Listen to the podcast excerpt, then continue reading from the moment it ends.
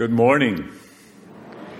Whether you're joining us online over the television airways or here in person, welcome to First Unitarian Universalist Church of Austin on this balmy Sunday morning. We're a spiritual community dedicated to a free and responsible search for truth, meaning, and beauty. I'm Reverend Chris Jimmerson, one of the co lead ministers here at the church. My pronouns are he, him. It's a joy to be with you today. I especially want to welcome you if you're new to the church. If you're joining us remotely, and if you can, please say hello in the comments. We'd love to hear from where you're joining us. As we work to create beloved community, we welcome all who would join with us in the spirit of love.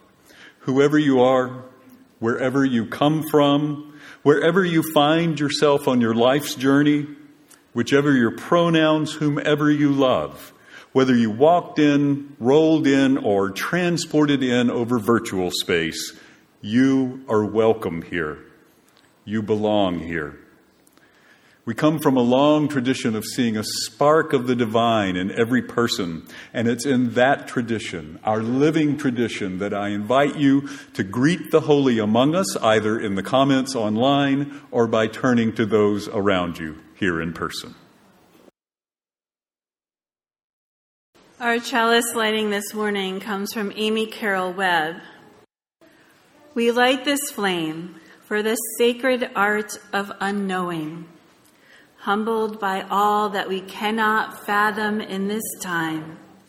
We come into the presence of what we do know, perhaps the only thing we can ever know that love is now and forever the only answer to everything and everyone in every moment. Our call to worship this morning is a responsive reading by Joan Javier Duval. I'll read the parts marked minister. Please join me in reading the parts marked all. Whether tears have fallen from your eyes this past week or gleeful laughter has spilled out of your smiling mouth, you are beloved and you are welcome. Whether you are feeling brave or brokenhearted, defiant or defeated, fearsome or fearful, you are beloved and you are welcome here. Whether you have untold stories buried deep inside or stories that have been forced beyond the edges of comfort, you are beloved and you are welcome here. Whether you have made promises, broken promises, or are renewing your promises, you are beloved and you are welcome here. Whatever is on your heart, however it is with your soul in this moment, you are beloved and you are welcome here in this space of welcome and acceptance, commitment and recommitment, of covenant and connection, let us worship together. One of the things that binds First UU together as a religious community is that the congregation has a common purpose. For First UU Church of Austin, that common purpose is the mission. The congregation wrote it together and emblazoned it on the wall in the sanctuary. Every Sunday, church participants say it together so that we may more readily carry it with us in our hearts throughout the week. Let us say it together now. Together we nourish souls, transform lives, and do justice to build the beloved community. Our reading this morning is God Gave Me a Word by the Reverend Amy Petrie Shaw.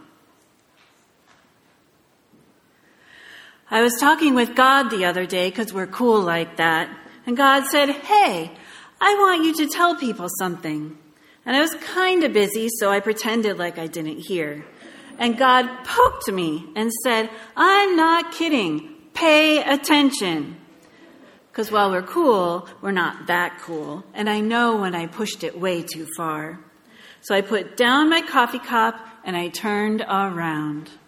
And God said, Let me hang a word around your neck so that everyone can see it. And you better speak it when you're out because I'll know if you don't. And it will be heavy, so heavy on your soul. And a word was hung around my neck to take out to the people standing in the streets. A word was preached into my ear and laid into my mouth and burned into my heart until I could see the shape of the word, and the word was all. And the word was love.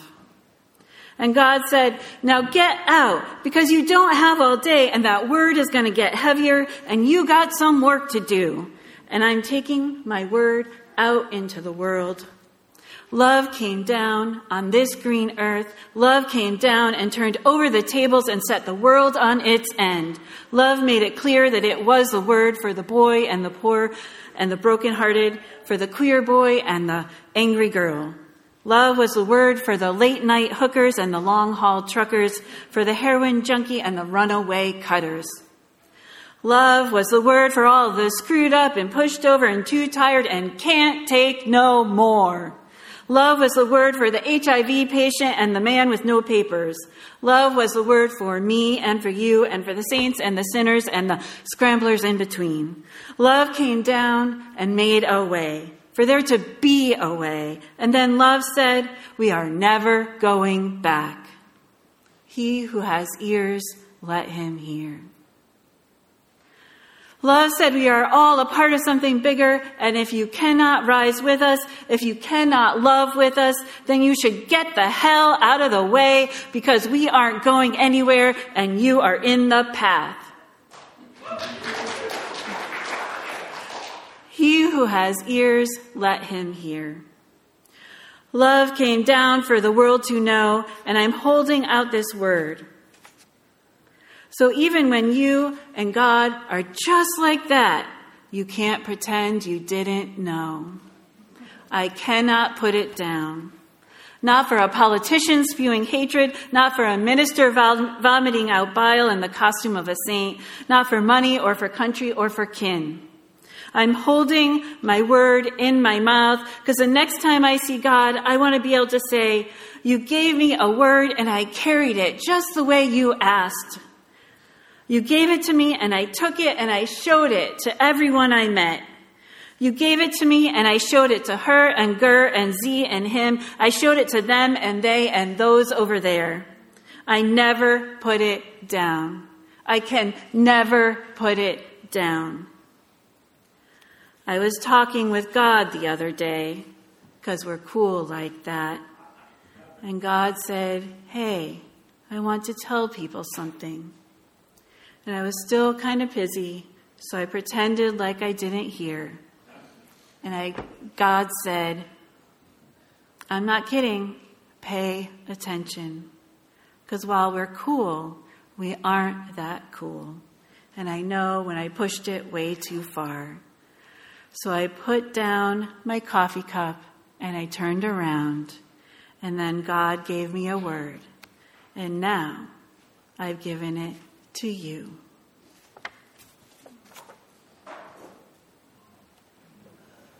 And you and you and you. Start moving.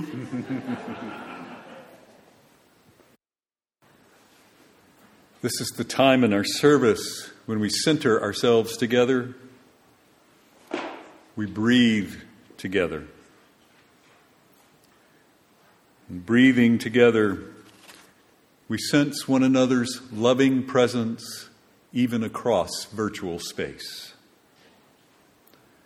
Breathing in, breathing out, we follow our breath to a deeper place inside, a place of greater wisdom,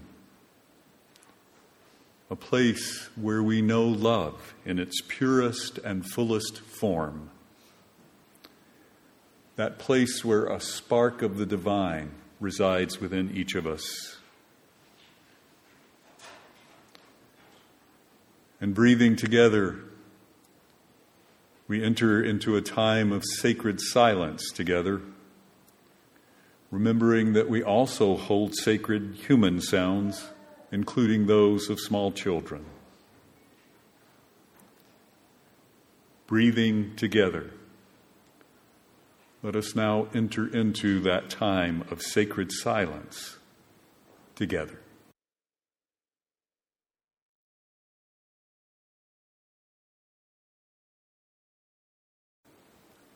I invite you now to light a candle if you're so moved.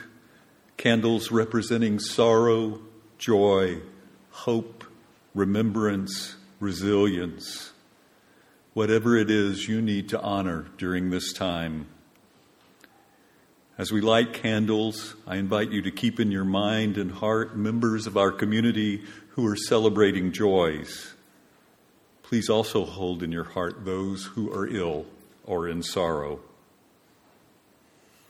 Holding all of these, we now enter into this meditative time, holding the meditative quiet when our music comes to an end.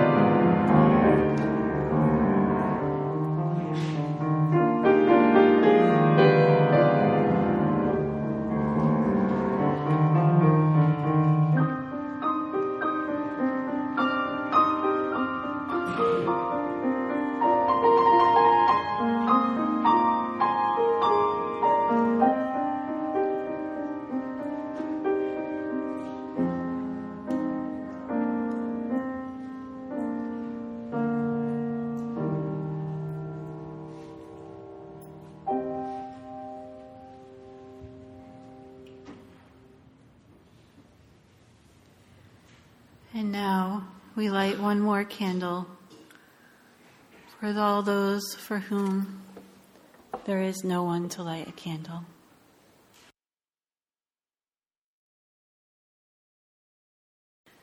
Every so often, I offer a question box sermon.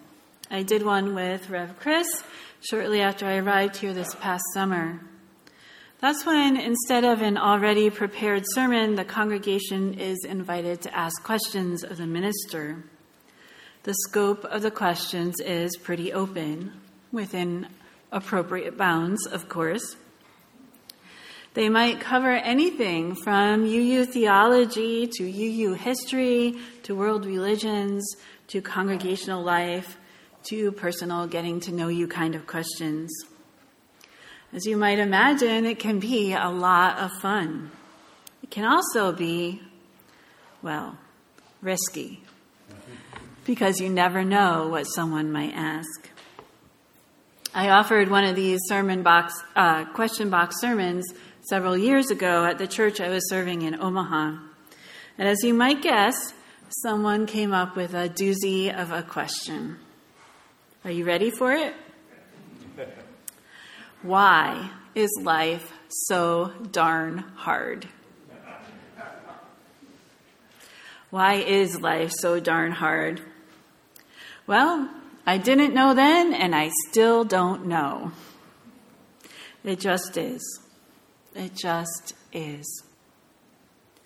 What I can tell you is this as Unitarian Universalists, we build our theology from our life experiences whatever they may be, including and especially including the hard things.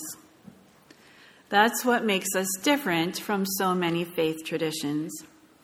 Instead of receiving an inherited body of theology or creed or doctrine or dogma, we build our own theology. And the material we use in doing so is our life experiences. So we go through life, experiencing all of the hard things for ourselves or witnessing our friends and families and neighbors and each other experiencing their hard things, living in and through the hard places. Illness, job loss, people who are mean or unfair or unkind, addiction and recovery, divorce, loss of abilities, oppression, coming out, not making the team, mental health struggles, unwanted moves from one home to another, homelessness. There are so many, many hard things, hard places, and hard or hardened people. What are we to do about all of this hardness, about life being so darn hard? As Universalists, one answer is love. We love each other while we are in and as we go through the hard places. We listen to and witness each other's stories, the ways in which we each live out our lives, and then weave them into a whole cloth of meaning. Our Universalist ancestors tell us that love is God and God is love. This has been my experience as well. I remember one night when I was a child and I was in a hard place, tearfully lying in bed when all of a sudden I felt like I was being enveloped by a large, warm hug. I was completely wrapped up in this powerful feeling of being loved. Completely, thoroughly, peacefully and warmly loved. It was an almost indescribable feeling, one I attributed to God. As an adult, my understanding of the spiritual experience has expanded to thinking of this as some kind of collective unconsciousness or quantum entanglement or the universe. But in the end, whatever the exact cause or nature of this experience of being loved, theologically speaking, calling it God in the end still works for me. Now, while none of us can individually match this all encompassing feeling of being loved for someone else, we can aspire to live out our lives in love. Love for each other and love for the people who are easier to ignore than to love, especially when they are a stranger to us. Our tradition of humanism teaches us this. Here's a story shared on social media by a chaplain named J.S. Park. A patient was yelling at someone, then at me. I had a few options. Number one, call security. Number two, keep walking. Number three, go confront him. Number four, go find his nurse. The RNs love this but really they don't. Number five, ask him what he needed. You might have guessed I picked number five. Here's what happened. I got up as close to this patient as possible. Now, my patient, an arm's length, just out of striking distance. I asked, What do you need right now? No kidding, his mouth hung open. He stared at my hair, back at me. Hungry, he said. I'm hungry. But I mean, I need real food. Okay, I said, do you have any dietary restrictions? No, sir, I don't. I am the opposite of dietary restrictions. I am dietarily open minded. How about a hamburger and fries? For real? You for real? Can I get two of each? He told me his story. He went to the ED, which he thought would be a quick trip, but it turned into a week. He said the hospital food reminded him of prison food. He didn't mind the hospital, but he didn't like it. It reminded him of prison. He had cried himself to sleep every night. Normally, I don't buy food for patients, but hearing his story, what else could I do? I checked with a nurse. Got enough burgers for the floor? she asked, only half joking. I went to grab his food. He almost lunged at the bag, finished a burger right in front of me. And he told me between bites, Chaplain, believe it or not, but I've stayed at the Ritz. And this right here is the best burger I've ever had in my life. I believe you, I told him. Thanks, chap. That's all I wanted. This patient was in a hard place, and his behavior was probably making it difficult for anyone to feel compassion for him. And yet, the solution to helping him out was easy. The chaplain listened, the chaplain heard him, the chaplain fed him. This is love. This is loving someone through a hard place. Have you ever loved someone through a hard place? Has someone ever loved you through a hard place? My Uncle Bobby was so very lovable and my Uncle Bobby could be extremely hard to love sometimes. That's not as much a paradox as it might seem. Bobby was brilliant and funny and caring. He was the first in my family to realize that I was gay and to accept that.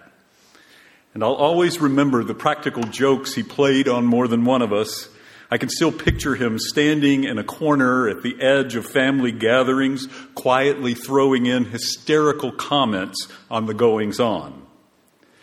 His jokes and comments, though, were affectionate, most often pointing out something he loved about us. I grew up with Uncle Bobby as one of my parental figures he was my mom's brother, and they had always been close, so our family and his would get together often. My brother, sister, and I were almost like siblings with our cousins, Bobby's three daughters. They lived just outside of New Orleans, so visiting them was always an adventure compared to the much more staid little Southern Baptist Southeast Texas town where we lived. Bobby was also manic depressive, and that got much worse as he aged. When he was at the depths of the worst of his depressive states, what had been humor could become biting and hurtful. At the height of his manic states, he could become delusional, like when he attached a giant television antenna to the top of his van and wired it into the dashboard radio so he could pick up what God was saying. We never knew whether it was his humor or not. He got to the point in his 40s and 50s that he could no longer work, and my grandparents had to move him in and take care of him. At times, when the psychological illness had him in its grasp, though, he could be very ugly to them, even physically threatening. Eventually, with the right medications, he was able to stabilize enough that he could live on his own again with my grandparents' continued support. But when he was only 55 years old, Bobby and a woman he had begun seeing drove to Louisiana for a night out together. On the way back, they were in a terrible car wreck. Both were killed. I'll always believe, though, that Bobby made it as long as he did because of the love and care of my grandparents, my mom, his daughters, and that with that care, he would have made it even much longer were it not for that tragic accident. We had loved him through some very hard places. On the night after Bobby's funeral, his youngest daughter, my cousin Jeannie, her husband Steve, and I spent the night at my mom's house. As I've mentioned, Jeannie and I grew up together. She's several years younger than me, though, and because of that age difference, we had always been that sort of family close. You know, when you have great familiarity and affection for each other because of spending so much family time together, but you don't actually know one another all that well. That evening, we talked until late. We told stories of Bobby we laughed and cried and were vulnerable with each other. We got to know each other much more deeply. After that, Wayne and I began to visit Jeannie and Steve in New Orleans when we could, and they would visit us where we lived in the Heights area of Houston. So when Steve took a job in the Houston area, they moved to the Heights too, just a few blocks from our house. I was there when their first child, Robbie, was born. Wayne and I used to babysit and take care of Robbie, babysitting from time to time so they could get a night out together. Out of that terribly difficult tragedy of love lost, a new, much deeper relationship also came into being because Jeannie and Steve and I had loved each other through that terrible loss. Well, eventually, Wayne and I ended up moving to Austin. Jeannie and Steve moved back to New Orleans and life, and then the pandemic happened, so we haven't been able to stay in touch in the way that we used to. And yet, Jeannie and I talked recently to catch up. We made promises to each other to do better about staying in touch. And the most amazing thing happened. As we spoke over the phone, it was as if we picked things right up where we had left off. The laughter and love and vulnerability with each other was right there, just like it had been when we were together often. Love crosses the hard places and the hard times, the long distances of time and space, if we just give it the opportunity. I'm betting many of you have had similar experiences. You're probably familiar with Brené Brown, a research professor and the Huffington Foundation endowed chair at the University of Houston School of Graduate Social Work. In her best selling books, as well as her peer reviewed academic publishing, she often demonstrates that one of the ways that we become whole is through being vulnerable enough to express love even when it's hard, to love even when we're finding others difficult to love sometimes. She quotes social psychologist and philosopher Erich Fromm, who said, Love is the only sane and satisfactory answer to the problem of human existence. Tomorrow is Martin Luther King Jr. Day. King once said, Love is the greatest force in the universe. It is the heartbeat of the moral cosmos. One who loves is a participant in the being of God. For me, theologically, we might express these ideas something like this There is a river of love that flows through the universe. This divine river, this eternally flowing process pulls us toward more life giving, loving, creative ways of being Sometimes we drift smoothly and easily in its currents. Sometimes it feels as if raging rapids might pull us under. And yet, always, always, we are also its tributaries. We choose whether to add more love, strengthen its flow. We choose whether to create rapids that, rather than sleep, sweeping any of us under, instead carry us all toward a future of beloved community.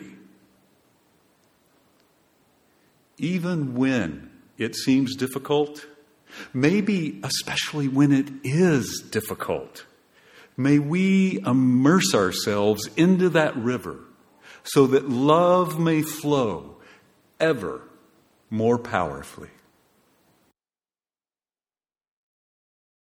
Please join me in the extinguishing of the chalice. We extinguish this flame, but not the light of truth, the warmth of community, or the fire of commitment. These we hold in our hearts until we are together again.